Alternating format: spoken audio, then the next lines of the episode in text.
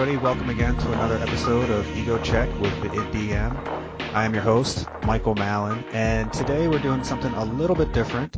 Today I have on the show Chris Benefield, who I have known for about 20 years now.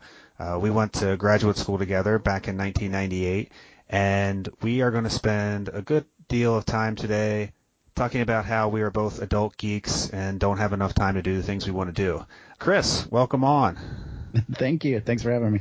So, I first met you at University of Minnesota uh, when I was doing my master's degree. You were in the same program for uh, psychology, yep. and since that time we've gone in some, into some different paths. You at that time were working at the twin studies and doing research at the U of M on like fraternal identical twins. How did how did that work exactly?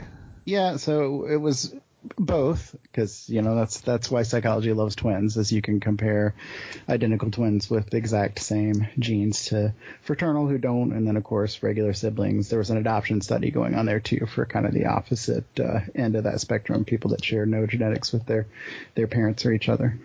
Cool. And then i went off to graduate school uh, for my doctorate degree then i ended up in texas for a while you've been in Minnesota this whole time. You're kind of running your own business for a while. Um, yep. For some time, I think you still might actually be doing this, selling magic cards online and playing in magic tournaments. Yeah, I, I do, although in a very limited sense, to the point that my customers probably get upset with me because it's it's my lowest priority, and I'm back in grad school again right now, so have a lot of uh, balls in the air. But yeah, I do still technically do both of those things as I'm as I'm able to. And, and one of the things that we've historically argued about by telephone, and now that I'm back here in Minnesota over the last few years in person over a few beers, is who's the biggest nerd and which of our hobbies is more nerdy than the others. So you're certainly into Magic the Gathering, which I have not really played much before. Right. And I've tried to get you into playing D and D uh, and other tabletop games, which you've kind of scoffed at as well. well, you know, I did play D and D, um, you know, way, way, way back, like I don't know, fourth grade or so through maybe seventh grade. Um, we were never super serious about it. I'm fairly sure that I, you know, cheated when I created my my best character. I don't think there's any way I actually rolled those stats. Um, Just 18s across the board. I think I, I, I mixed in a few 16s and 17s. Oh, good give, for you. Just give it more legitimacy. Yeah.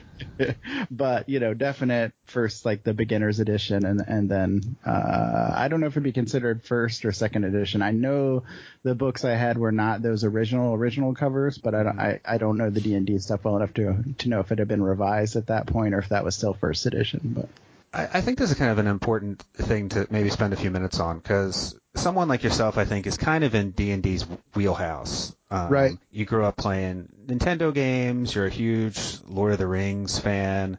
You're into video games, to, to anime, all that stuff, and right. yet, you know, when I try to talk to you about D and D or you know have you join one of our sessions, it's just not something that is terribly appealing to you. Other things are more important. And what do you think it is about that that doesn't quite fit with your interest?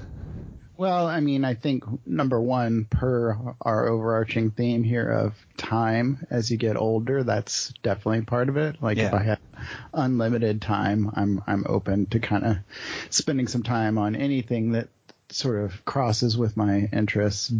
But um, you know, as you know, when you get older, you make decisions. You know, my biggest problem with D and D, I think, is really just is more of a me personally thing. I don't think it's anything inherently wrong with the game, which is that like I struggle to find that atmosphere where I can really sort of get out of I think some of this comes from like being in the psychology field, wanting to be a, a counselor or or whatever, where you do so much self monitoring that it's it's hard for me to kind of then play D and D and not sort of be outside of myself, looking back and being like, oh my god. so so feeling self conscious and, and yeah, exactly. To really kind of lose yourself in that that the role playing act, uh, part of it is something that I struggle with more. And you know, we when we helped uh, Grant test his game some, you know, we did come down and do it, and like I had fun doing it, but still, I think struggle with that part. Like I was not really fully getting into my character. I was more enjoying other people maybe some of whom have had too many drinks uh, getting into their character. So yes, alcohol at the table is definitely something that can help games, or certainly get in the way of games being effective. Right. Yeah, and and Grant for folks who don't follow me on Twitter or read my blog articles in the past, Grant Gould is the illustrator who designed my mascot for the, first my blog and now the the podcast. Also, now I'm related to him because I married his cousin. He introduced us way back in in 2000. So Grant put out a game, Blade Raiders, which I think is still available. You can you can download it from his website, purchase it, and it was kind of a simplified version of role playing games. I don't mean simplified in a bad way. It was it was fun to play and we had a good time with it. But that session was it was uh, there was probably a few people who were overserved the the alcohol portion of the of the night. Which was great for me, maybe not as good for both testing the game or you leading said game. It is kind of interesting that you mentioned feeling comfortable just going with the game. Yep. Because um, I, I think that's not something unique to you. I think a lot of people don't really understand how D&D is supposed to work. I know one of the things that I still get asked if it comes up at work or in social settings, they're like, "Oh, do you do you like wear a costume? How's that work?" Right. Like, I think those questions are becoming less rare as D&D becomes a bit more accepted because of shows on television, and now you can watch people play D and D online. But yeah, I don't know if it's really kind of hit a critical mass of people getting it. Yeah, well, and I get it with Magic too. I mean, that's you know, the people think Magic is D and D when they don't know anything about it. So I get the same, you know. Do you dress up for that? That's like D and D, right? Or, you know, people even though it's become much more mainstream, people still don't know, and also still, when they do know, have a lot of stereotypes about it. And it's interesting too. I think, like you know, we were you were talking about comparing who's the bigger nerd, and I think that part of that is all kind of tied up in this too. Like my self monitoring, my hearing myself being the person in a role playing game that's like getting into their character. It's like even though I think most of us all sort of now celebrate or embrace being nerds in different ways. Like the fact that we still have, and like you're not the only person that I have this argument with. Like I have another good friend that we've done this argument back and forth about who's the bigger nerd over time. And it's like there's still sort of this idea of like, yeah, I'm a nerd, but I don't do that. You know, there's always that thing that you can draw that line in the sand about, or sort of feel like, okay, I mean, yeah, like sure, it's great to be a nerd, but not not quite that nerdy to do X or to do Y. Like LARPing is a great example of one that a lot of people draw that line in the sand about. That I, I play role playing games, but I don't dress up like the character. Right. There's this that... social comparison theory that I can be a nerd, but at least there's still somebody who's more nerdy than me, which somehow makes me more acceptable. Exactly. Or, you know, I think a lot of people walk around with it. Well, yeah, I'm the cool nerd though. Like, yeah, I like that stuff, but I'm cool too. So whether they want to admit it or not, like that gets tied up in some of these decisions about what you do and what you don't do and what you're willing to try and what you're not. And we, in the, in the past, I, I stopped doing it because I just got too anxious with it. Played fantasy football. We were in a fantasy yep. football league and, you know, there's a ton of memes out there about fantasy football just being D and D for for jocks, so to speak. Man, all... I wish I had that Aaron Rodgers, that little short audio clip ready to go for that. Yeah, that just drop that. Just drop that in in post production. yep. Um, so yeah, it's just interesting, and now that comic book movies have have taken over movie theaters, and so Guardians of the Galaxy will be coming out here soon, and mm. I, I'm just trying to imagine a world 10 years ago where we were having a conversation and thinking like, yeah, in the future, Guardians of the Galaxies, everyone's going to love it. It's going to be hugely popular. And I don't think anyone would have really fathomed that. Yeah, I don't know. I, I mean, I, I think they would and they wouldn't. Like everybody has known that there's legions of people that love this stuff. It was just, it took time for, you know, those industries that have really kind of I don't know, slow momentum when it comes to accepting things to catch up to that and start giving people what they wanted. So like, I don't think it would have surprised me if you had predicted that 10 years ago, but I definitely know like for me, just remembering wondering if anybody was ever going to like if anybody was ever going to make like a Wolverine movie that was any good or make one at all, you know, at different points in life. So, yeah. And you saw Logan, right? Uh, yeah. So remember how I suggested we could talk about whether I'm still actually a nerd or not, right? I, I actually have not. It's very, very good. Yeah, I cannot wait to see it. I was actually just checking today to see when the Blu-ray release was, but yeah, uh, just a few too many life circumstances where I had totally meant to go and just didn't make it. I did see that they're doing the the black and white theatrical release though, so maybe I'll catch that. Oh, I didn't even know they were doing that. I know they did that with Mad Max Yep. for I think maybe a week or two, or maybe they just did it on Blu-ray. But yeah, I, t- I would totally go see that when that comes out. One thing that I've had this conversation with with my wife, and like we watch Big Bang Theory, which I, I find it's humorous, it's enjoyable. I like the characters, but there's things on that show that annoy me.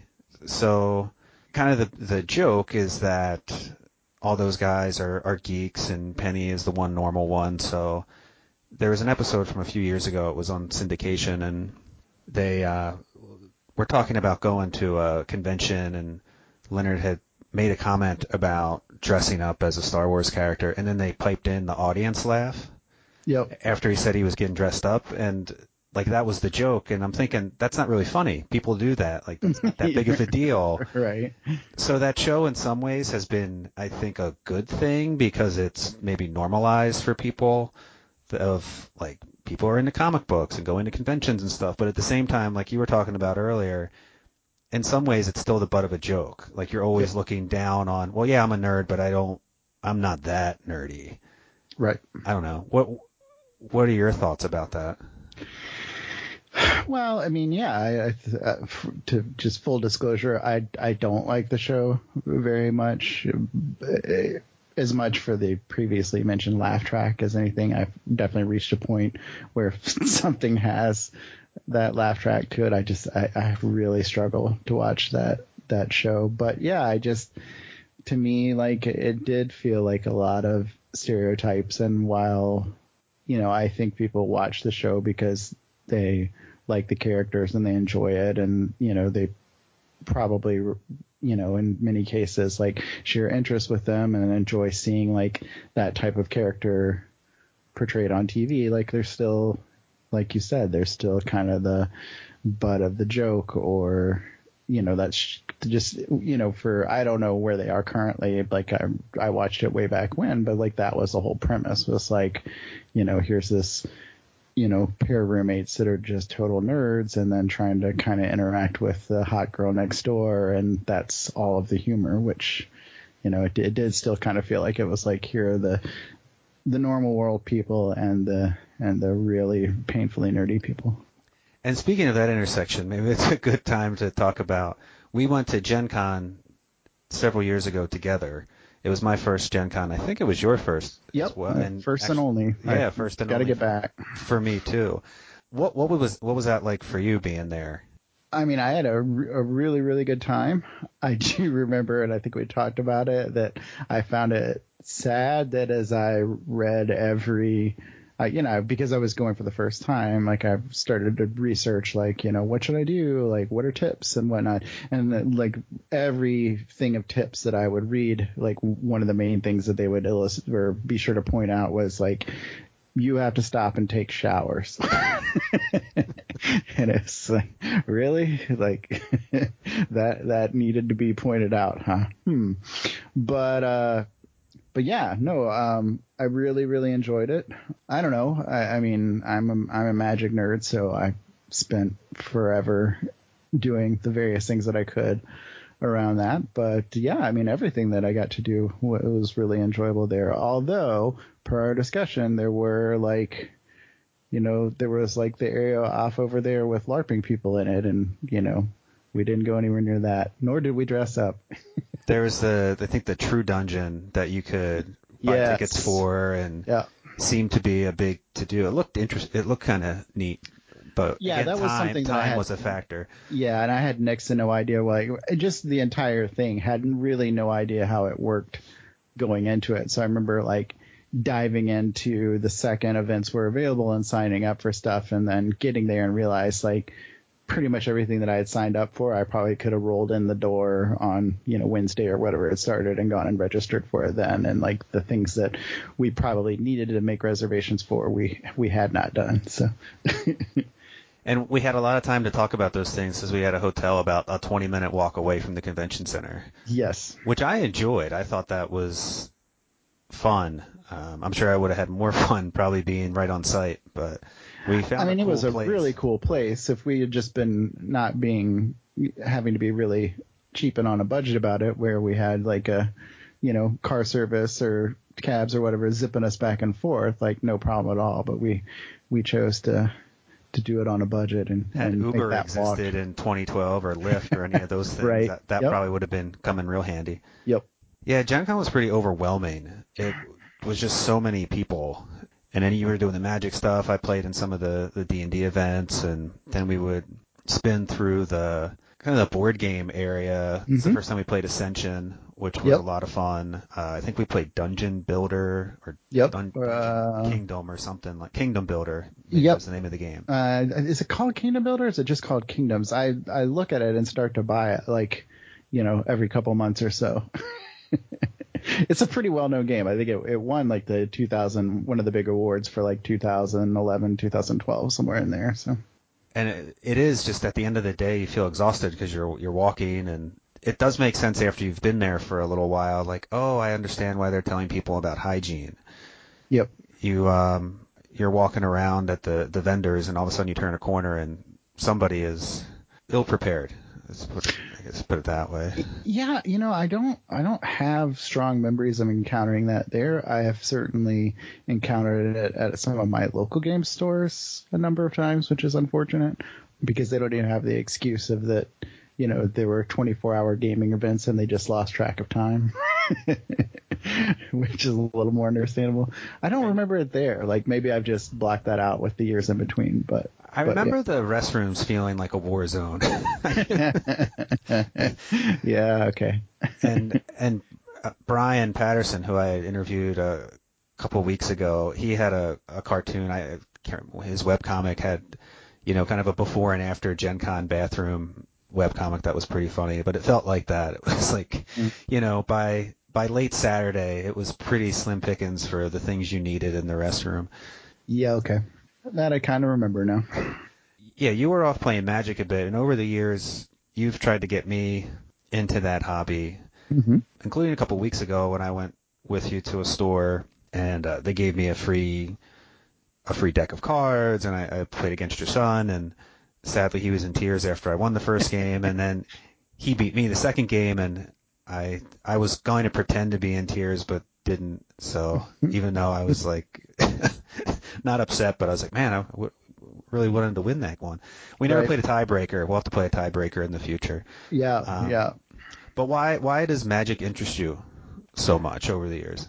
Um, yeah, you know, I th- I think the easiest way of putting it, and I've, I'm sure I've said this to you before, is that I mean, most basically, I just think it's one of the best strategy games ever made, and more importantly, because it's been around for so long, it's kind of able to be whatever you want it to be. Like there's so many different ways to play it now that um, you know you can play it in all kinds of really casual and just super fun ways and on up to playing it at a highly competitive professional level and just kind of all things in between. There's a million variants. You can play it on a budget. You can spend your entire life savings on it. Um, but, uh, I, I mean, I'm sure probably most people listening are somewhat familiar with it, but you know, it's, it's the intersection of, you know, the strategy amount of chess,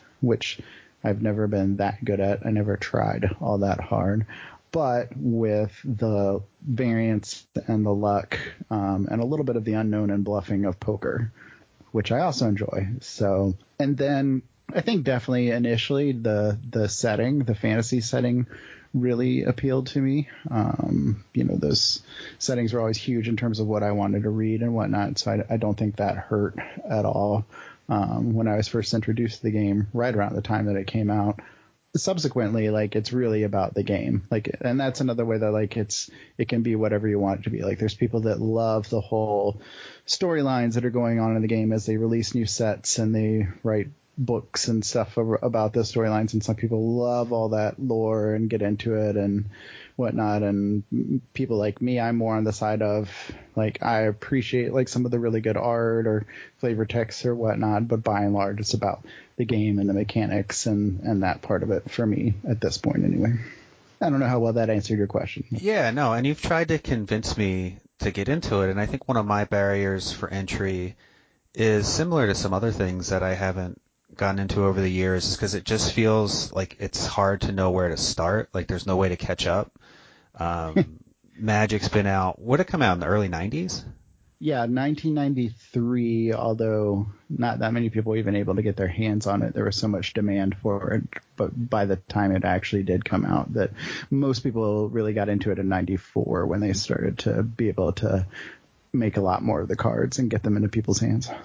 And so I remember seeing those cards because '94, I was graduating high school. Yep. And one of the big things that friends and I did with we'd go cruise the mall, or you know, back when arcades still existed, like we'd go to the mall and spend you know hours at a time, or you know, being in New Jersey, being close to the ocean and the boardwalk, like I'd be on the boardwalk in arcades, and you know, next to an arcade that we always went to was a what they called the surf mall and in there they had like sports posters and band posters, but they also had action figures and cards. And I just remember Magic being a thing that some mm-hmm. people were getting into.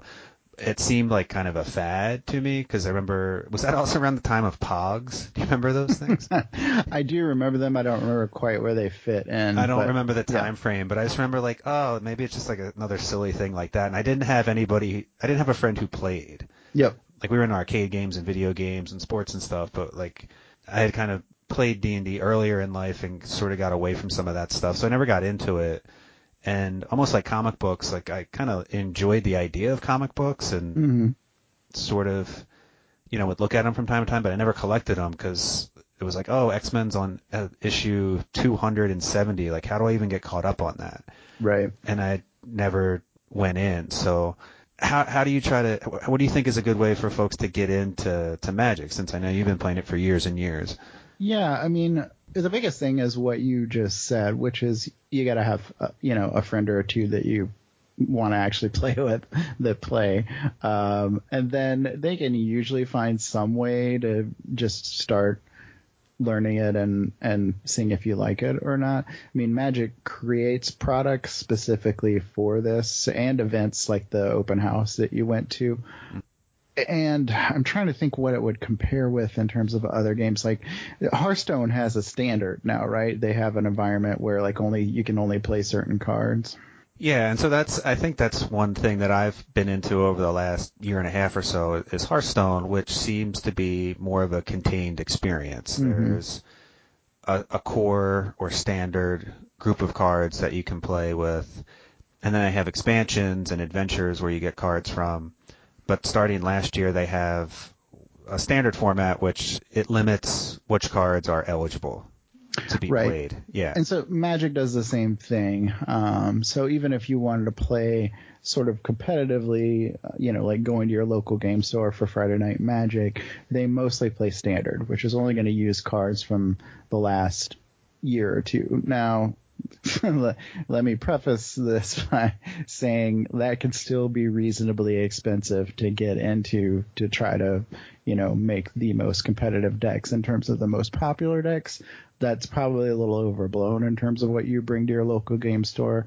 Um, there's a lot of people that are sort of wannabe professionals in, in Magic that always have to have the same decks that they see people playing with at high level tournaments. You can be very successful in a, you know, 10 to 15 person tournament with something that you made out of, you know, cards that are all worth less than a dollar. So, but that's one way to do it. The other is just being at the kitchen table with friends where kind of anything is game and uh, you know just figuring out what's fair between you and the person that you want to play with or they have various pre-constructed decks that you can each take one of and play with there's there's a lot of different ways to do it it seems like the mechanics are certainly more, more complex than, than Hearthstone. I know that's been one of your critiques of me playing Hearthstone so much is that you just find it not as engaging as as Magic because it's more limited in terms of strategy and interaction with your opponent. Is that fair to say? Yeah, I think so. Um, which again, it's all about kind of what you you want. So for a lot of people, that's perfect. And I myself find myself playing kind of one of the Hearthstone competitors out there that kind of cuts, in my mind, sort of splits the difference between Magic and, and Hearthstone in terms of some of that complexity. Or which maybe one's that? Because I know there's so many card games. There's right. This there's... this one's called Eternal, and it's got okay. a, a, some of uh, some former Magic pros and people like that are on the development team, and so and a lot of the mechanics that it uses may go by a different name, but are very reminiscent of, of Magic. So pretty easy for a Magic player to, to start exploring with. Interface is very familiar if you play Hearthstone. But yeah, it, you know, there is more simplicity in Hearthstone than there is in, in Magic, and that's that's either a pro or a con depending on how you how you like your games and how deep you like for them to go. And it's one thing that's I I think a source of discussion for folks who are really into Hearthstone is about the skill cap for the game, mm-hmm. and that some decks, in theory, are really effective and have a low skill cap, and that makes it unfun to play for professionals, uh, right? Be- because it seems to water things down. I just know just from following some of the streamers and the the pros out there that the same people are doing well every month yep. or every season. Uh, so there's definitely s- skill involved in the game and practice and learning not only how to make a deck, but when to play certain cards and sequencing and all that good stuff. But yeah, just to me, it would seem like such an investment to try to get in to Magic at this point in my life. Yeah, but I mean, the, the realistically, it's not. Um, but it is a slippery slope in that if you are the kind of person that gets competitive about things and you're not comfortable bringing it's not exactly bringing knives to a gunfight it's like bringing a trickier but maybe somewhat less overall powerful gun to a gunfight. but if you're not, if you're not comfortable, it's a revolver. It self loads. Yeah.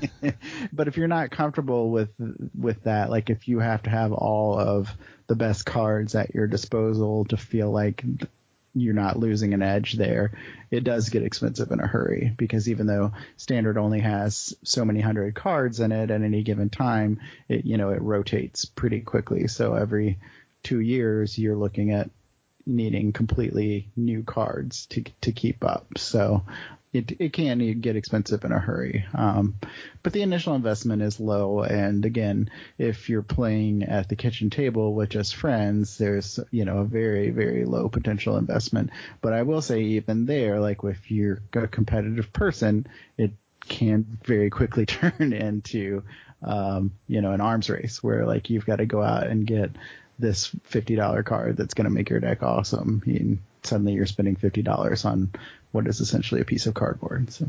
One thing I was thinking about is with Hearthstone, one of the appealing things is just that the convenience of it. The fact that if I have a few minutes, I can play a game on my phone.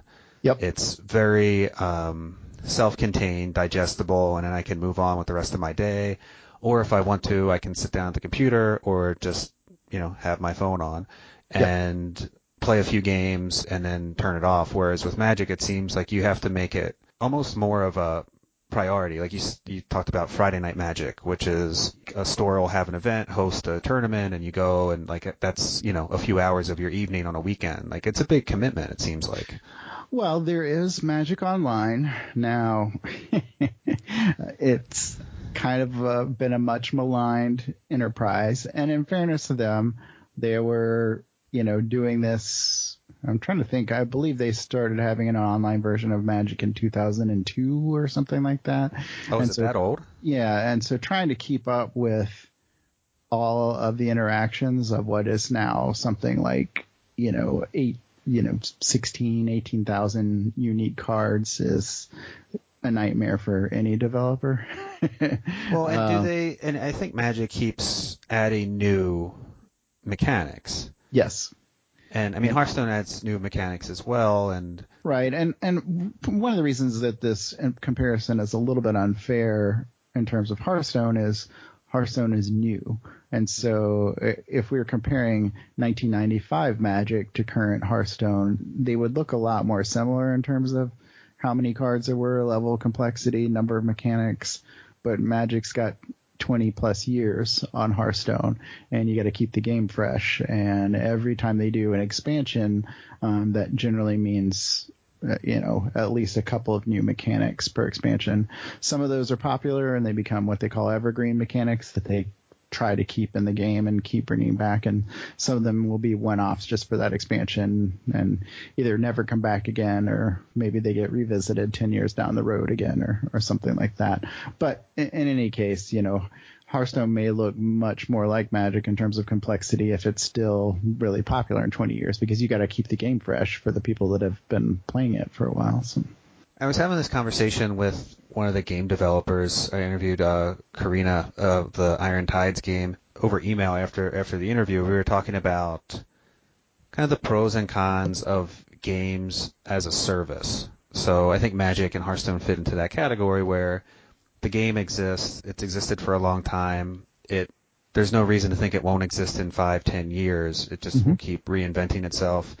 So it takes a lot of time, and it's it's a game as a service where instead of something that you play and it's di- it's digestible in a short amount of time, and then you move on to something else. Mm-hmm. And I think just with I'm a new father right now. Uh, my son Hugo's like about going on to four months. Time is certainly more of a commodity these days, and trying to decide like some of the hobbies and interests I have of playing video games or board games or trying to fit in D and D or you know in the winter months I do curling, which is a good time. So how much room do I have for these games that really never end? Right. I have you thought about this recently, or what do you what do you think about that? Yeah, I mean, I think about it all the time. Uh, what was the the online game that the Ascension people did that you and I both tried out? Yeah, that was like two and a half years ago. It's SolForge. We were Soul playing. Forge, yes, tried- thank we, you. We both tried to get on into that because at the same time we were having the conversation of, hey, you should play Magic. You should play D and D. Right. Let's try the SolForge game. yeah, and so uh, SolForge is a great example of like it was a it's a perfectly good game. I think there's you know still a lot of people that enjoy it, but you could see the way they were laying it out. They wanted it to be something that you were going to be willing to spend quite a bit of money on if you wanted to keep up with trying to have the best cards. You know, they had something along the lines of mythic or what what does what does Hearthstone call that highest rarity? Legendary. and legendary. think Soul Forge used the same Yeah, yeah. terminology for their legendary cards.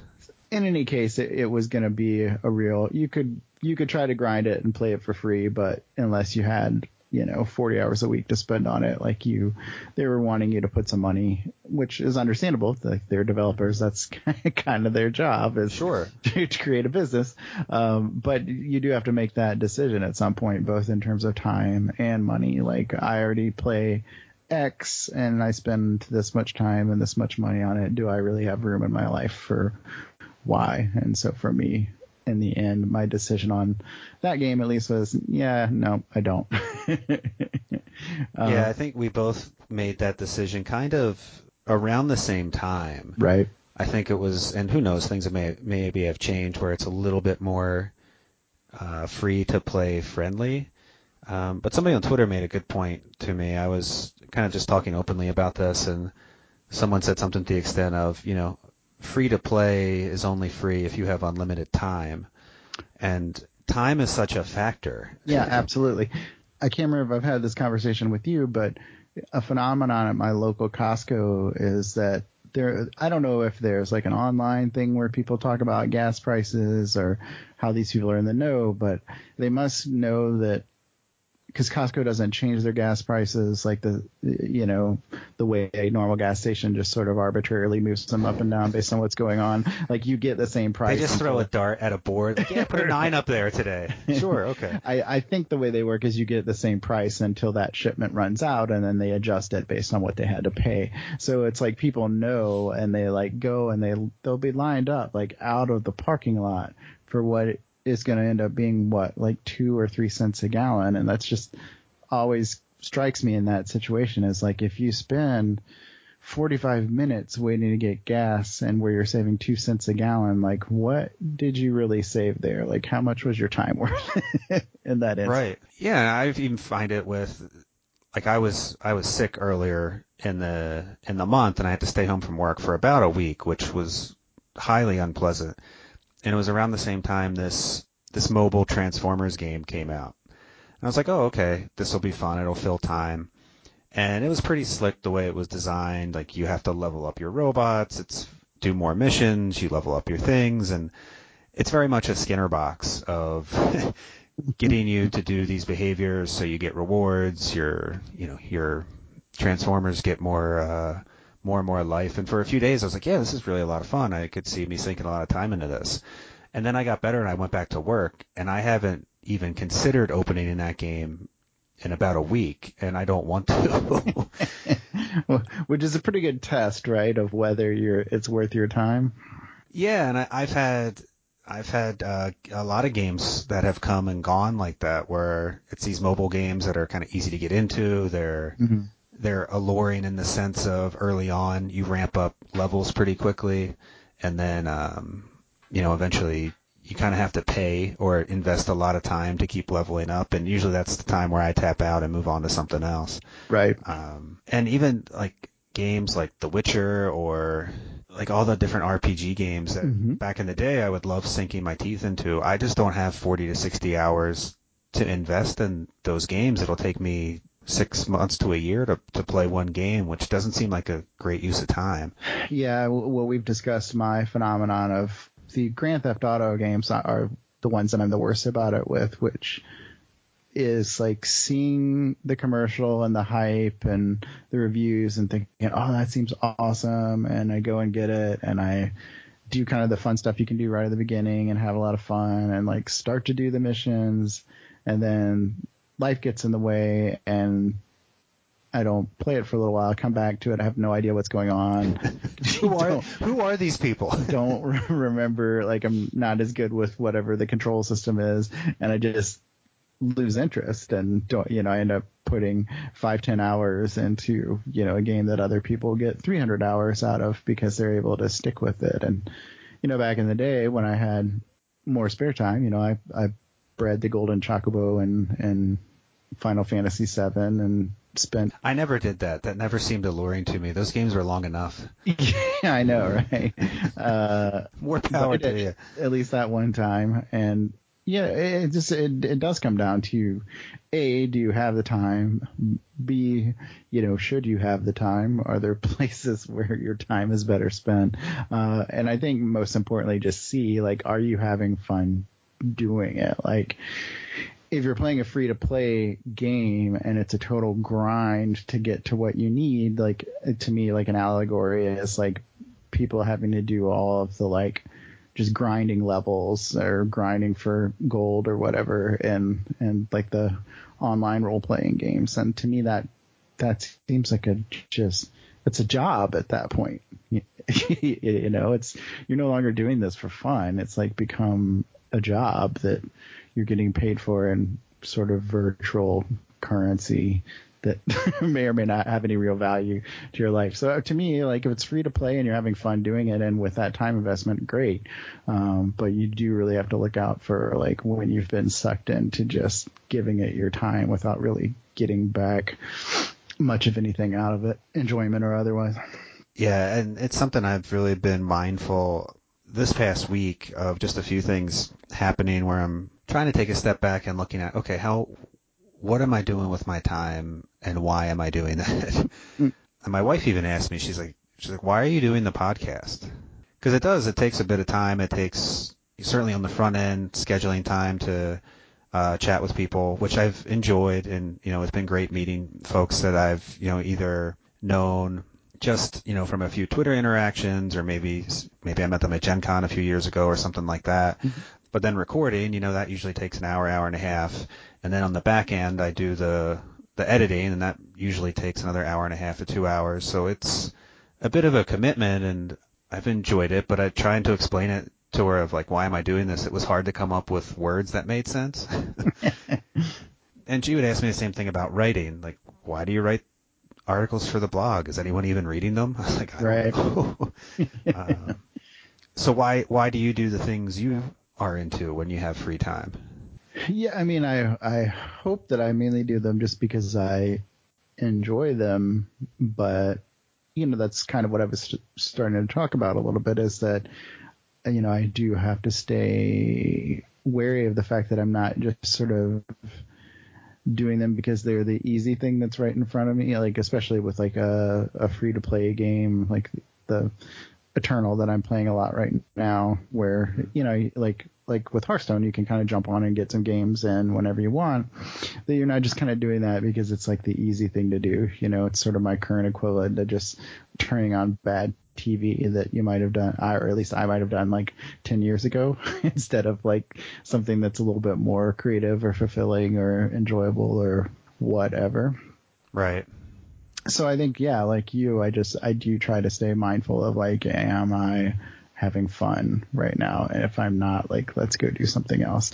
And sometimes, you know, maybe it is just like life is stressful and this is brainless and I just kind of need it to like, to be that thing where like you know I'm just kind of not having to think about anything else. I mean that's definitely part of what's appealed to Magic about Magic for me is like when you go and play and try to play well like you really gotta be like in the moment and focus and you don't tend to think about other things that you're you're worried about or whatnot. So you know it can have that effect too, which is which is valid. Like even if it's maybe not as fun that day because you're not winning as much or you know you're kind of grinding out getting the chests that you need to try to get the new cards that you want or whatever but yeah just tr- really trying to be mindful of like am i actually having fun with this um, you know to, to me a lot of things that you're talking about are a little bit more of a creative endeavor right? Writing or you know even doing a podcast or, whatnot which to me like has its own inherent value. Like I, when i'm doing creative things like i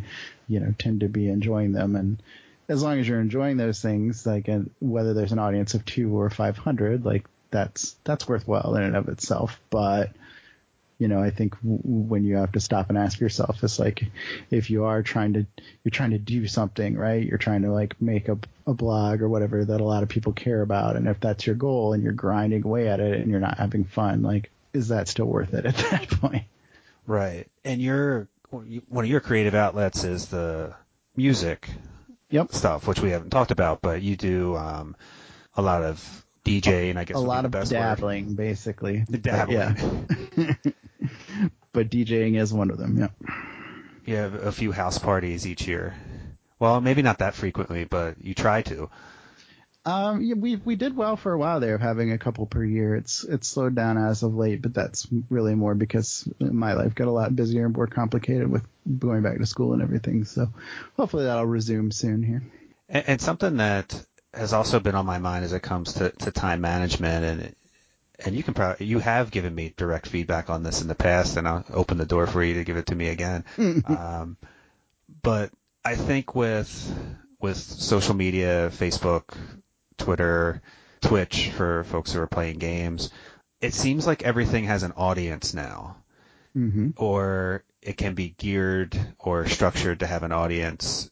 And it, it feels to me like I've lost the art of just doing something on my own or with the group of people I'm with rather than like, oh, let me take a picture of this board game I'm playing and tweet about it. And right. you'll tell me like, dude, get off your phone. yep. And you've said that to me for years and I continue to fall prey to well, oh, but it'll just be fun to post this, and I don't. And I was having again, kind of having this conversation with my wife over this weekend of she's just like, why do you do that? And I said, I don't really know. And I don't know, you've known me for quite a while, so what, what's your observation? You can analyze me for a bit. Well, I mean, I, I, it's not really so much about you. It's just kind of about everybody. Like, social media is the huge revolution of our time right now. You know, it's to me, it's just like when TV first came, well, like when TV first got popular and everyone had a TV and like parents were kind of letting TV be the babysitter and not really thinking about that, what that meant. Then people would consume, you know, just ridiculous, like 30 plus hours of TV a week and like that was normal. And, you know, it was kind of the big thing. And then you start to have realizations about the pros and cons of it and where it's good and where it's bad and you adjust, right? And that's the process that we're talking about here is like I was thinking about when you're talking about it there's there's supposed to be some psychology in this too, right? sure. There's the Adlerian idea of, of spitting in someone's soup. That as soon as you kind of point out that behavior or thing to them, that then it starts to bother them. You know, if it's something that they really need to change. So just the fact that you're thinking about it is probably causing you to change that behavior a little bit that you're realizing like hey because everybody does it. I was just complaining about it to my wife the other day of just still the amount of stuff that comes across my social media feed that it's like people just kind of post without thinking. Like we all eh, are dealing with kind of the same things. Like you don't really need to comment about the weather on social media to me. Like it's bad enough to have that conversation in, in the elevator. Like I don't really need it, but people do because they sort of feel compelled to sort of, I think it's a little bit like just that sort of ego or like, you know, I'm important feeling that we all have that you kind of feel like you got to keep putting stuff out there that sometimes you, you put things out there that really other people don't need to read or don't really care about. right. And that's something we're all having to figure out on the fly here is kind of where that line is. Like what's interesting, what's keeping connected with people through this really cool idea of social media in a meaningful way and what is noise and what is unnecessary, what drives people away. Um, you know, I'm go on more than my fair share of political rants, which are probably highly unproductive to do on social media, but some days I can't help myself. So it's, you know, it's a process for all of us. Yeah. And it's, it's something I'm, like you said, being mindful of and trying to pick and choose my spots. And it reminds me of we're old enough to remember a world without email. Yep. And, and then email showed up and I was like, oh, this is a interesting way to do new things and stay in touch with people and it was like, oh, this is funny. I'm going to forward it to everybody. And right. that quickly became, all right, you don't need to forward everything to everybody. And then you eventually have like one family member who just like still to this, maybe this day, just still forwards you stuff. Um, now that's kind of like the Facebook thing. There's people will forward news stories of questionable reliability. Right. Well, a little bit we're talking about age here because I think like as time went by, the people that would still do that with emails is like, oh, grandpa got a computer. and like that's kind of Facebook now, right? Like if yeah. you talk to like you know, because I'm I'm training to work with kids in schools, like you talk to high school kids, like nobody's on Facebook. I mean, they also have a profile and they check in occasionally, but that's like so far down there their chain of like what they pay attention to on social media. So you have the same thing. Like now grandpa's on Facebook and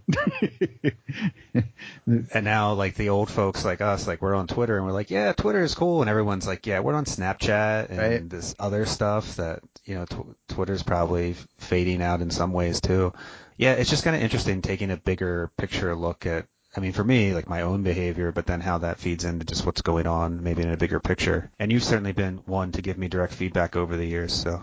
Yeah, I just like to give you crap about putting your phone down. But I mean, it's again like uh, phones too are just another one of those huge revolutions that you have this it's Buck Rogers, right? It's like stuff that we dreamed about when we were kids. You have what would have been considered a supercomputer in your hand that's connected theoretically to everybody else in the world. Like what to do with that is not the easiest question. And like you walk into a bar now and you look around and like everybody's face is lit up. Like you're in a bar with other people and like you're all on your phones. Like put them down. And I, you know, I, I'm sure it's changing already um, from like when it was at its worst when, you know, the iPhone had recently come out and everybody had to have one.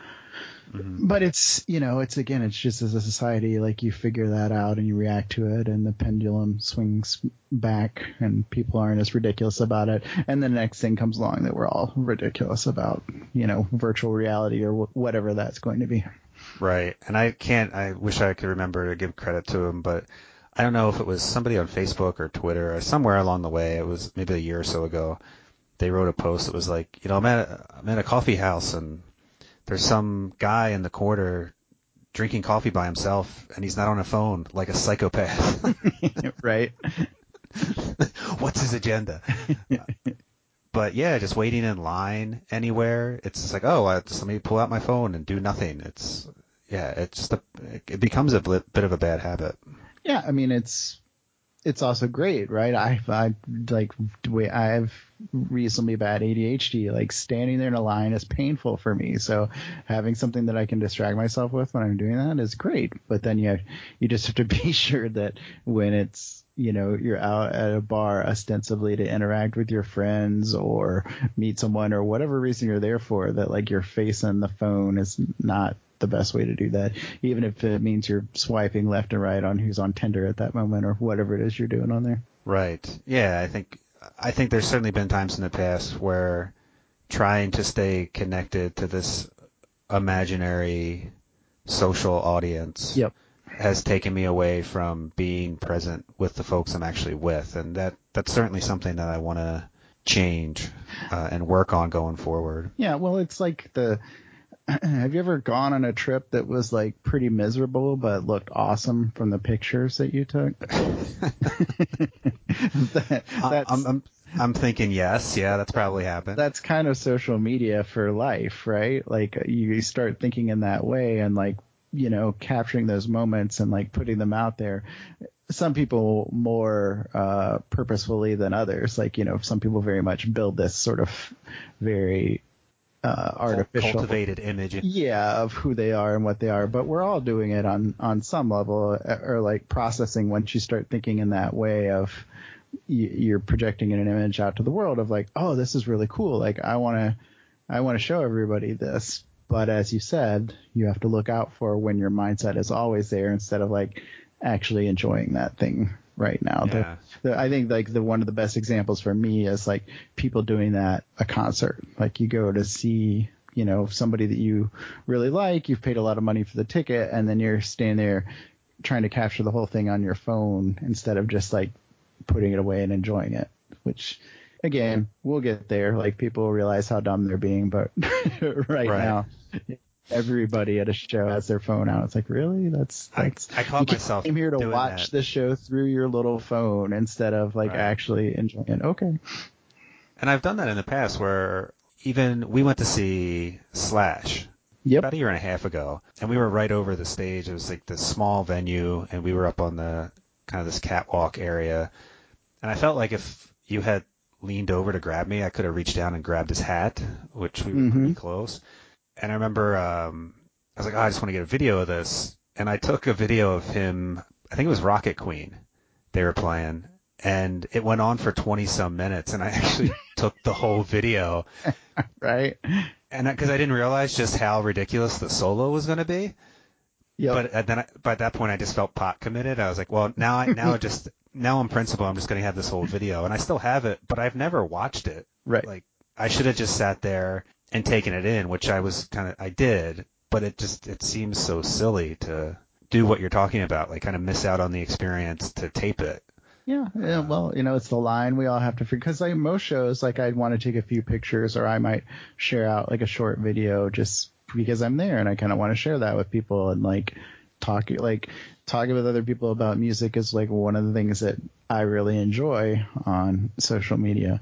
But then like if you've got your phone out the whole time and trying to get that perfect shot or you're trying to live broadcast the whole thing and where you're kind of watching the whole thing through your phone, like I definitely feel like you've uh, seriously detracted from that experience for yourself.